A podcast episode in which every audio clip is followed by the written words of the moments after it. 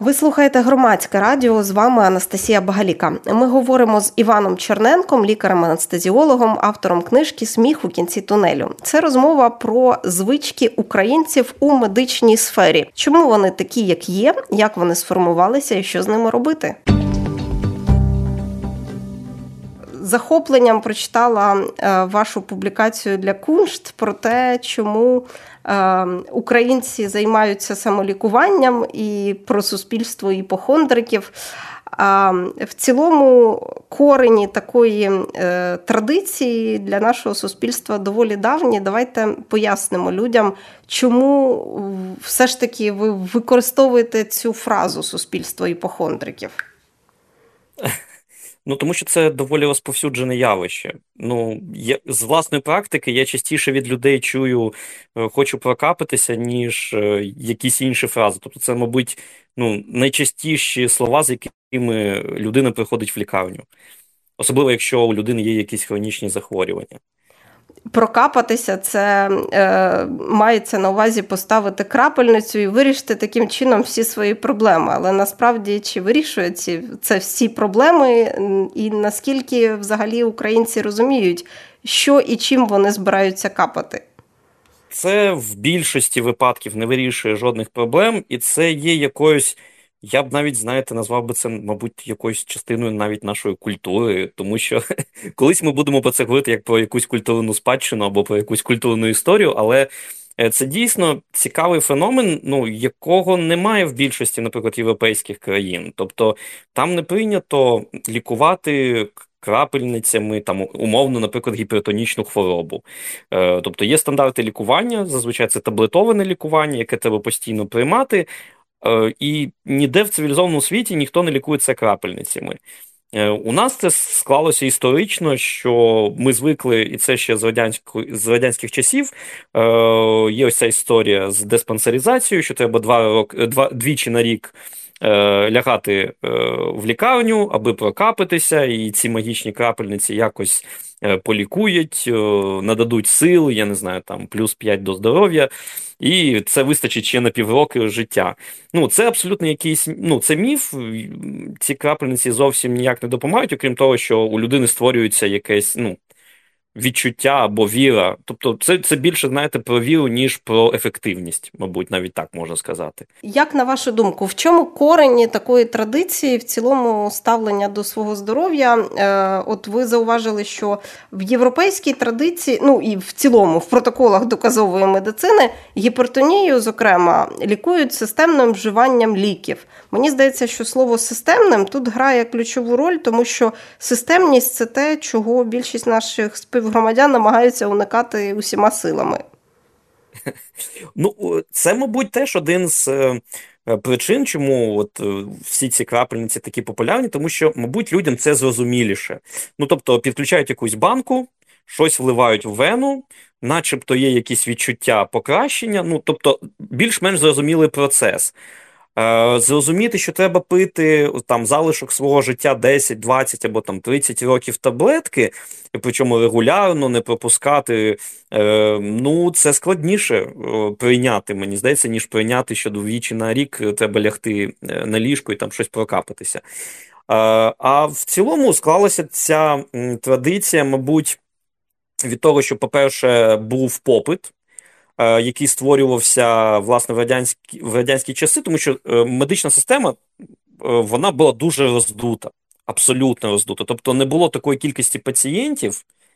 Е, необхідності в такій медичній системі. І щоб створити собі роботу, скажімо так, медична система створювала сама собі проблеми. Типу, давайте придумаємо диспансеризацію. Давайте.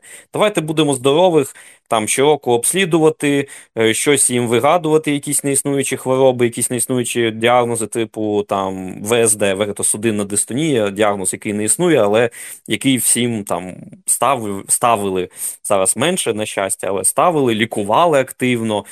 Тобто, ось так створювалися якісь неіснуючі е, хвороби. Вони лікувалися якимись неіснуючими методами, які там вигадали якісь професора з великими накрахмаленими шапками білими. Е, І людям це подобалося. Плюс е, це, цю, цей прапор під, підхопила фарм-індустрія, яка була не проти створювати нові старі забуті ліки і впарювати, вибачаюсь, їх довірливим громадянам. Тобто тут співпало декілька факторів: бажання людей, тобто був попит, і бажання фарм-індустрії підіграти цьому попиту. Тому що людина, у якої а ми жили у важкі часи, і зараз важкі часи, зрозуміло, що людина в стресі. І е, люди люди шукають якісь відповіді на питання, шукають якісь ліки, аби е, стало спокійніше. Е, Не кожен е, здатен зрозуміти, що треба звернутися, наприклад, не в лікарню, а до психолога, наприклад, і вирішити якісь психологічні моменти. І люди з тривогою, а в нас дуже багато людей з підвищеною тривожністю, вони йдуть з якимись симптомами до лікарні, і лікарі, звісно, не всі, на щастя, їх з кожним роком все менше. Раніше було більше таких лікарів, призначають якісь ліки. Теж не розуміючи, що насправді людині зазвичай потрібен не лікар, скажімо, який лікує там гіпертонію, там терапевт або кардіолог, а часто людині потрібен психолог. Тобто, е, якщо під, підсумувати, основна проблема ось це прокапитися, вона лежить в площині психології. Тобто, у нас люди е, свої якісь психологічні е, проблеми вони лікують не там і не тим, скажімо так. Тобто, зазвичай такій людині більше потрібна психологічна допомога. Це ем, розповсюджене е, явище не тільки з, наприклад, серцево-судинними захворюваннями, а й взагалі з будь-якими хворобами.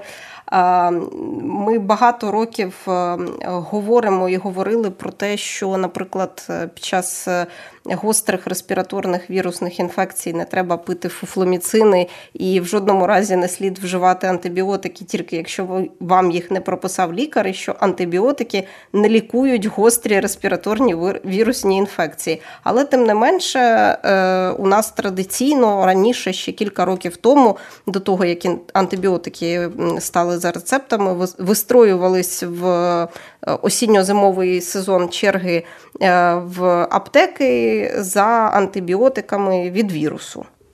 Е, так, це ну звісно, що не тільки проблема в психології. Звісно, є тут теж знову ж таки для людей це просто зрозуміти. Тобто є антибіотик, є якась класна таблетка, яка дійсно допомагає, і у людей працює ну, логіка проста.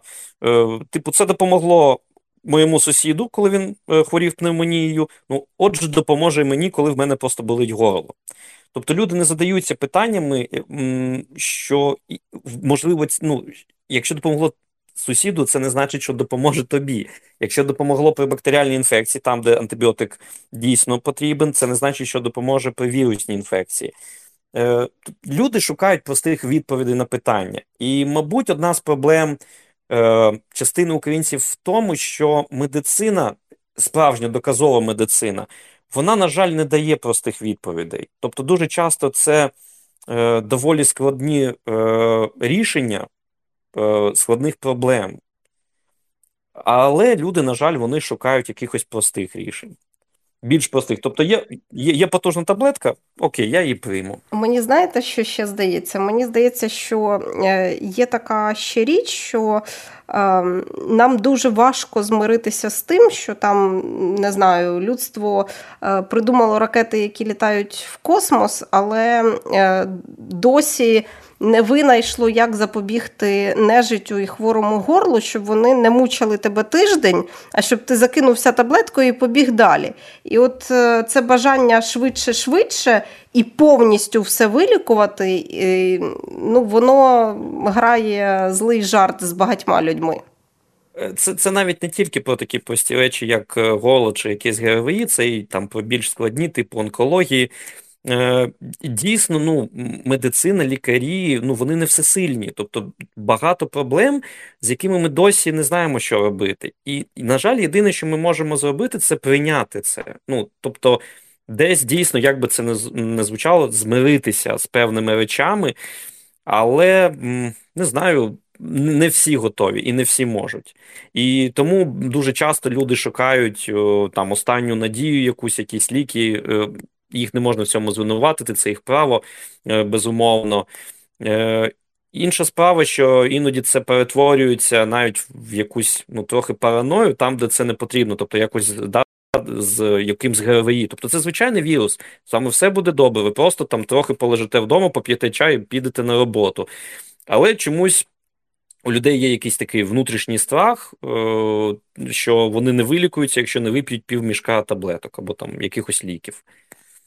І що з цим робити? Це це теж непроста відповідь, скажімо так. і не А, питання. що з цим робити? У вас якась відповідь є от з того, що ви бачите на власному досвіді?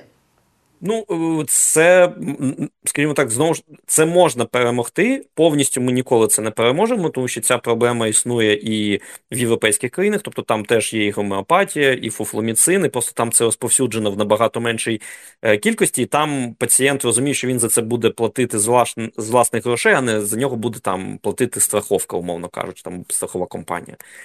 Е, аби це перемогти, це це потрібні роки, тобто роки інформаційної якоїсь кампанії, е, просвітлення, донесення до людей інформації. І, власне, ну можу точно стверджувати, що за останні роки люди, які чули або там знають таке поняття, як там доказова медицина, або що треба приймати там, навіть якщо ми кажемо про гіпертонічну хворобу, що треба приймати таблетки, а не крапитися, тобто їх стає все більше. І з часом їх стане набагато більше. Тобто, ми, ми це переможемо, але це не буде швидко, на жаль. Тобто, ми ще довго будемо зустрічатися з людьми, які будуть вірити, е, і, на жаль, не тільки е, пацієнтами, але й з лікарями, які будуть вірити, що треба людину двічі на рік покласти, прокапати, назначити якісь там бади, вітаміни, ще щось, і від цього людині стане легше. Ну і плюс е, цьому всьому підіграє на жаль, фарміндустрія, яка, яка інколи веде не дуже чесний маркетинг, запевняючи людей в якихось іноді дійсно просто магічних ефектах своїх ліків, тому що коли ти там іноді читаєш анотацію до ліків, які не мають доказової ефективності, ну це просто панацея. І ти задаєшся думкою, Боже, так давайте ці ліки просто роздамо всім людям на планеті і вилікуємо одразу все. Але, на жаль, це не так. А ще на рівні якоїсь суспільної звички нам дуже важко прийняти думку, що з більшістю наших скарг е, і е, там хвороб е, треба йти до терапевта, і в дуже малому відсотку випадків до профільного лікаря або якогось вузького спеціаліста. Чи бачите ви таку тенденцію теж? Так, безумовно. Тобто, сімейний лікар, е, я завжди кажу: якщо ви знайшли свого сімейного лікаря, якому ви довіряєте, е, який вам подобається, тримайтесь за нього обома руками і не відпускайте його. Е, і дійсно, реформа первинки, поява сімейних лікарів, вона дуже сильно змінила ось цю ситуацію з ем, фуфломіцинами прокапатися, тому що зараз дуже багато доказових сімейних лікарів, і дуже багато з цих сімейних лікарів це молодь, яка відносно нещодавно закінчила медичні університети, і вони дійсно зараз є таким флагманом змін. Тобто стільки, ну називаємо це так, пасіонарів, активних молодих людей, які є зараз на первинці, ну їх немає в жодній сфері е, української медицини. Тому первинка, первинка вона дійсно задає тренди, називаємо це так. І первинка вона дуже добре зараз задала тренд доказовості. І, власне, чим більше буде доказових сімейних лікарів, е, чим більше їх буде ставати, тим менше буде людей, е, які будуть вірити ось в ці там несенітниці прокапатися. Тобто, первинка в цьому відіграє ключову роль, тому що е, сімейний лікар це перший лікар, з яким зустрічається пацієнт, і, власне, сімейний лікар це той лікар, з яким пацієнт буде контактувати найбільше за все своє життя. І саме сімейний лікар це частково його завдання донести певні ось такі базові речі до пацієнта про те, що треба приймати регулярно ліки, якщо йому їх призначили, що треба вакцинуватися, що не треба приймати антибіотик, сам собі його призначати. Так, що антибіотик призначається тільки якщо є е, якісь ознаки бактеріальної інфекції. Тобто, це дійсно все е, зав'язано на первинці на сімейному лікарі. І те, е, наскільки якісна в нас буде первинна допомога, наскільки класними, доказовими, розумними будуть е, сімейні лікарі на первинці, буде залежати. Е, власне, чи переможемо ми ось це, ось цю любов до фуфломіцинів чи ні. І мені здається, що це е, дуже важливо ще навіть в економічному плані, тому що, е, на жаль, українці витрачають на недоказові ліки просто величезну кількість грошей, особливо в війну. Мені здається, це доволі гостре питання. Що люди продовжують витрачати на це кошти, яких і так в них небагато. Тому мені здається, що це навіть знаєте таке, ну буде голосно сказано, але це ще й питання національної безпеки трохи. Коли, ну, Тобто ми не можемо дозволити собі таку розкіш витрачати зараз свої ресурси на недоказові ліки. Це неправильно, на мій погляд. Тим не менше, є от частина пацієнтів, які, йдучи на первинку і повертаючись від е, сімейного лікаря, все одно повертаються з відчуттям, що їх не лікують, оскільки їм не призначають е, мільйон ліків, не дають величезний рецепт і не відправляють далі по всіх можливих профільних лікарях. Ну, на жаль, з цими пацієнтами нічого не зробити. І з ними ні. Ну, е, сімейний лікар може спробувати переконати. Але якщо пацієнт щиро вірить, що він має отримати там ті 30 крапельниць, він все рівно знайде лікаря, який йому їх призначить. Е, Тобто, і чому у нього не довіра до сімейного лікаря? Тому що сімейний лікар не виправдав сподівань. І зараз в світі трохи міняються підходи до цього. Тобто розвинуті країни вони вважають, що можливо інколи і варто йти, навіть якщо ти супердоказовий лікар. Можливо, інколи треба виконати ось цю забаганку пацієнта, якщо ну от він хоче. Ну, це таке дуже дискутабельне питання, на жаль. Але точно можу сказати, що з цими пацієнтами нічого не зробити. Ну, їх не переконаєш. Просто не переконати. Ну, якщо якщо так подивитись, то ми можемо говорити про зміну культури е, походів до лікаря і ставлення до свого здоров'я, уявлень про медицину у певної, мабуть, молодшої частини населення, але є частина наших співгромадян, зі звичками яких вже нічого неможливо зробити. Так, так. І, на жаль, все, що ми можемо зробити, це з Ну, з, з розумінням е, віднестися до ось цих звичок. Ось це. Тобто, це як з вакцинацією. Тобто, якщо ми згадаємо ковідні часи, коли були таке така частина населення, які були прямо агресивно нас, налаштовані до вакцинації, і з цією частиною фактично нічого не можна було зробити. Ну як ми їх назвали антивакцинатори, так тобто з ними було майже неможливо дискутувати, вони не чули. І основна боротьба вона велася ось за ту сіру зону людей, які не визначилися, так і в цьому питанні. Тобто, ми можемо щось змінити змінити е, в тій частині, е, де люди не визначилися, і їх насам ну їх багато, їх більшість, як і з вакцинацією. Е, тих, які категорично, от я от хочу 10 капельниць і все, їх насправді трохи менше, і з ними дійсно до них можна просто поставитися з розумінням. Ну з цим нічого не зробиш. А от за тих, з якими ну з тими, які не визначилися, які довіряють цьому лікарю, так, за них можна боротися, їм можна пояснювати, і вони зазвичай чують. А що на е, в тій площині, е, про яку ви згадували вже кілька разів, це фарміндустрія, і що з е, тим, наскільки ефективно зараз держава контролює зусилля фарміндустрії перехоплювати частину, так би мовити, аудиторії для того, щоб заробляти на них? Ем, На жаль, якогось ефективного механізму ну, мені він невідомий. Тобто, яко, були намагання якось. Е, впровадити контроль під час ковіду, тому що тоді взагалі відбувалась ну така дикі речі відбувалися з фарм-індустрією і з тим, як рекламувалися певні ліки для лікування ковіду, які там до лікування ковіду взагалі не мали ніякого відношення. Е, намагалися якось це регулювати, нічого особливо не вийшло. Е, на жаль, неможливо, ну немає механізму. Тобто немає механізму, за яким ми могли би вплинути на якогось професора, умовно, який отримав якісь кошти від е, конкретної фармкомпанії, який там виходить на якусь конференцію і починає рекламувати якісь препарати. Тут знову ж культура, але вже культура внутрішньомедична. І я хочу сказати, що в цьому плані теж стало. Набагато краще, тому що е, багато лікарів вони просто на ці конференції зараз не ходять, їм не цікаво. І зараз з'явились певні правила, тобто ми починаємо е, впроваджувати ось цю культуру, коли там якийсь доповідач він має повідомити про конфлікт інтересів. Тобто, якщо його доповідь е, має якісь там, скажімо, е економічні моменти, тобто, умовно, йому там заплатили або е, фармкомпанія профінансувала якесь дослідження його, то він має про це заявити, що в нього є конфлікт інтересів. Е, Тобто, знову ж таки, не всі це роблять, на жаль.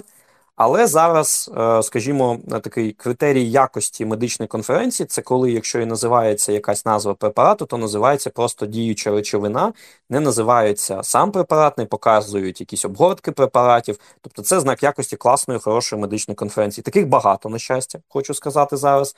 Тобто стало набагато менше конференцій, де тобі просто от е, рекламують. Але вони є. І з цим, на жаль, мало що можна зробити. Інша сторона медалі це те, що є у багатьох фармкомпаній розповсюджені мережі, е, скажімо, їхніх е, підлеглих, які приходять до лікаря, пропонують якісь бонуси, умовно там призначити ось ці таблетки, а ми вам за це 10 гривень від упаковки. Ну, я зараз там умовні суми називаю, але це теж реальність, і це дійсно теж існує. Е, зараз нам ну, звучала інформація, що хочуть прийняти законопроект, е, заборонити це.